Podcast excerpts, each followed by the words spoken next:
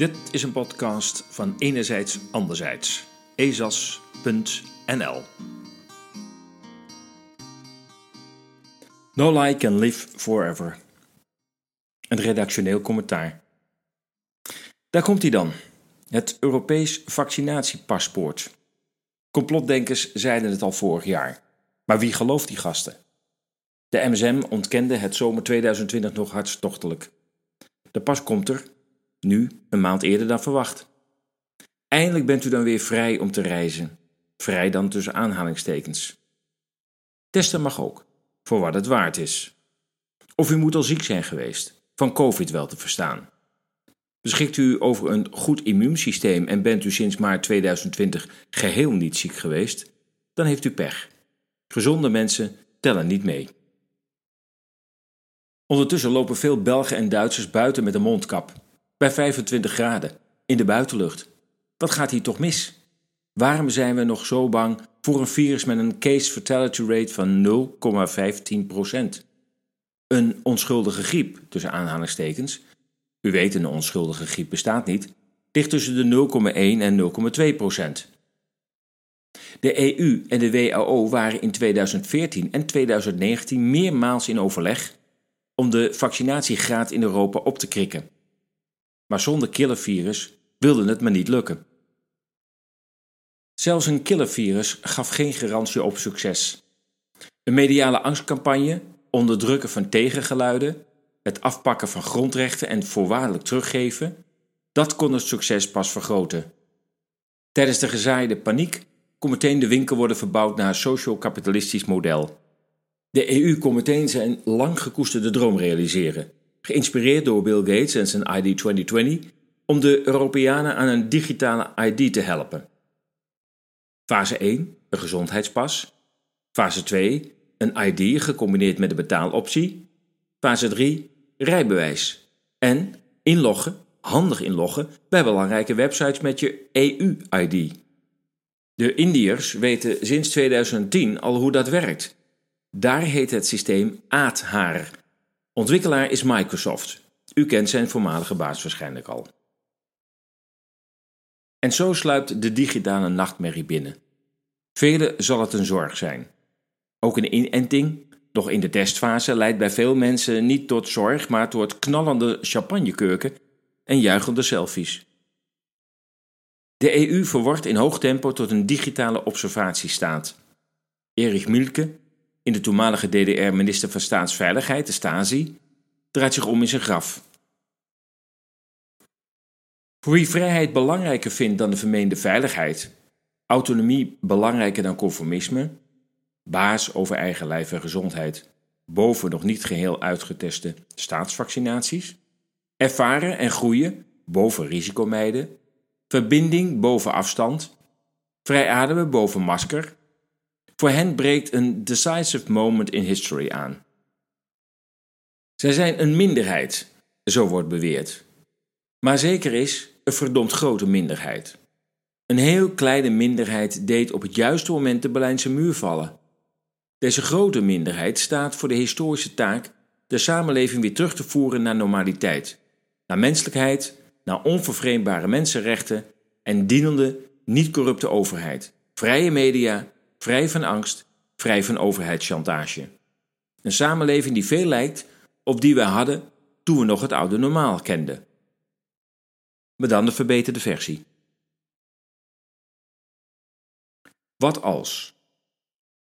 Wat als steeds meer mensen gaan inzien dat het aantal doden per 100.000 besmettingen, tussen aanhalingstekens, is aangeland op het niveau van een middelzware griep.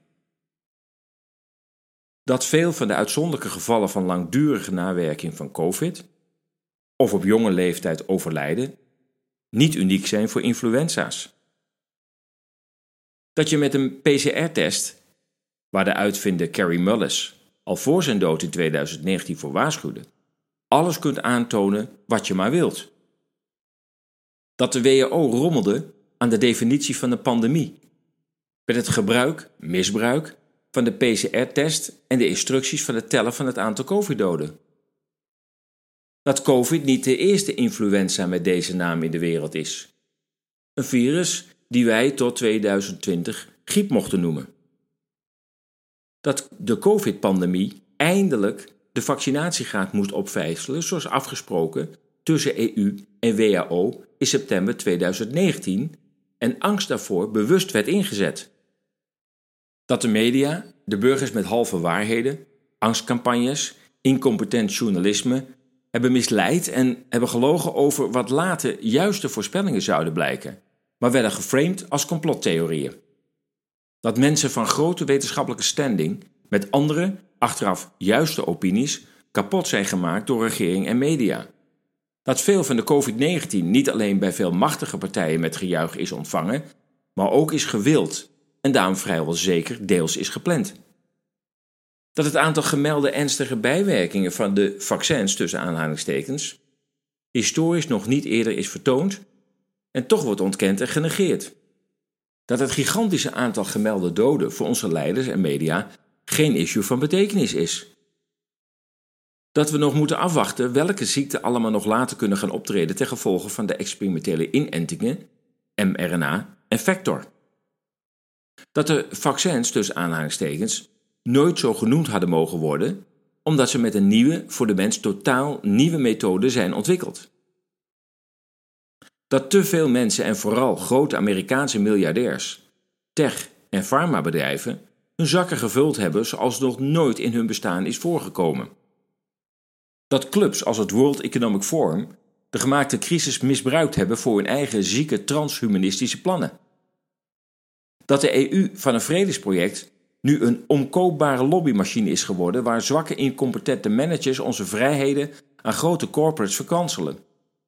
Dat Bill Gates geen filantroop is, maar een opportunistische zakenman die trots vertelt dat zijn investeringen in vaccins hem 20 maal hoger rendement opleveren dan zijn Microsoft-producten. Dat dezezelfde man in duizenden instituten van wetenschap, farmacie en media geld heeft gestoken en onlangs een database met grants ontoegankelijk heeft gemaakt. Dat onze regering het theater als acteurs hebben meegespeeld, beginnende met de mondiaal gecoördineerde aanval op onze samenlevingen met het nieuwe normaal, en daarover voorkennis moeten hebben gehad. Wat wisten ze al in maart wat de bevolking niet mocht weten? Dat de staat onze kostbare wetgeving, grondwet en mensenrechten heeft geschonden en met gelegenheidswetjes de rechtspraak grotendeels buiten werking heeft gesteld. Wat als mensen gaan inzien dat de rechterlijke macht onder druk is gezet om regeringsgezinde uitspraken te doen? Dat de minister van Justitie zijn politiemacht als politiek selectief staatsapparaat heeft misbruikt, a tot excessief geweld en overtreding van de politiewet heeft aangezet? Dat onze overheid de militaire inlichtingendienst opdracht heeft gegeven oppositionelen, dat een term uit de DDR-tijd, vooral de vrije media in de gaten te houden. Dat de EU een censuurbeleid heeft ontwikkeld en daardoor onder andere deze site heeft aangezet om haar service buiten de EU te plaatsen. Dat de politie als instrument van intimidatie is gebruikt, met permanent rondrijden met sirenes, rondsnuffelen bij woningen van vrije journalisten. Dat Zweden en tientallen staten over de wereld, waaronder in de VS, er goed aan hebben gedaan alle maatregelen direct te stoppen en COVID als sneeuw voor de zon verdween. Dat, als de beerput opengaat, nog veel meer naar buiten zal komen. Een tikkelde tijdbom. De halve waarheden, het gemanipuleer met cijfers, de beelden en mediaberichten, de fraude met medische middelen, het afbouwen of zeg maar slopen van de zorg voor en tijdens COVID zijn niet onder de pet te houden. De tienduizenden mensen met kapotte levens ten gevolge van de onzinnige vernederende maatregelen als niet werkende mondkapjes, lockdowns, afstand houden, avondklok, zullen de veroorzakers ter verantwoording roepen. Het is een tikkende tijdbom voor alle aanstichters en hun handlangers die deze historische angstcampagne die in de Europese geschiedenis wellicht slechts door één andere periode is overtroffen, op touw hebben gezet. De zee wordt ruwer. De golven worden hoger. Het schip lekt hier en daar. Zie ik het goed dat het al een beetje slagzij maakt? We wachten af tot het in woeste wateren ten onder gaat. Building Back Better, onze versie. Dan komt Building Back Better, onze versie. Terug naar een democratische samenleving. Een overheid die de burgers dient. Een politie die ons lijf en rechten beschermt en op rechtvaardige en gepaste wijze orde houdt, dienstbaar en waakzaam. Zoals we gewend waren. Met eerlijke media, in handen van vele kleinschalige organisaties, met veelzijdige en deskundige berichtgeving. De basis voor een nieuw medialandschap vormen de nieuwe vrije media van nu. We willen weer leven, zonder angst, verbonden met elkaar, zonder bewust tegen elkaar opgezet te worden, zonder elkaar als een melaatse niet meer te mogen aanraken, omdat we allemaal de samenleving zijn, ieder daarin zijn eigen keuzes maakt, autonoom is over zijn eigen gedachten en opvattingen en deze vrij is op alle geweldloze manieren te uiten. Basis over eigen lijf en hoe hij daarmee omgaat, zijn eigen risicoafwegingen maakt. De samenleving zal altijd helpen. Een samenleving waarin ons onderwijs op de schop gaat. Geen ideologische brainwash bij onze kinderen meer. Geen aanpraten van angstbeelden om politieke agenda's in de hoofden te proppen. Een gezondheidszorg die mensen met raad en daad helpt zelf gezond te blijven.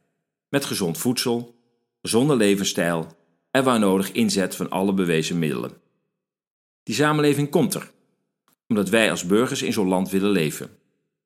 Heb geduld. Dit was een podcast van Enerzijds Anderzijds. U kunt ons steunen met een donatie. Ga naar de donatiepagina op onze website ezas.nl. U kunt daar eenvoudig doneren via Ideal of met Bitcoin. Steun ons werk, maak ons sterk. Enerzijds, anderzijds zoek naar nieuwe inzichten in actuele thema's. De massamedia die lang werden vertrouwd, hebben dat vertrouwen bij velen verloren. Enerzijds, anderzijds wil met haar berichtgeving meer balans brengen in actuele onderwerpen. Lees onze berichten en artikelen op ezas.nl. Laat ons uw mening weten en deel onze artikelen.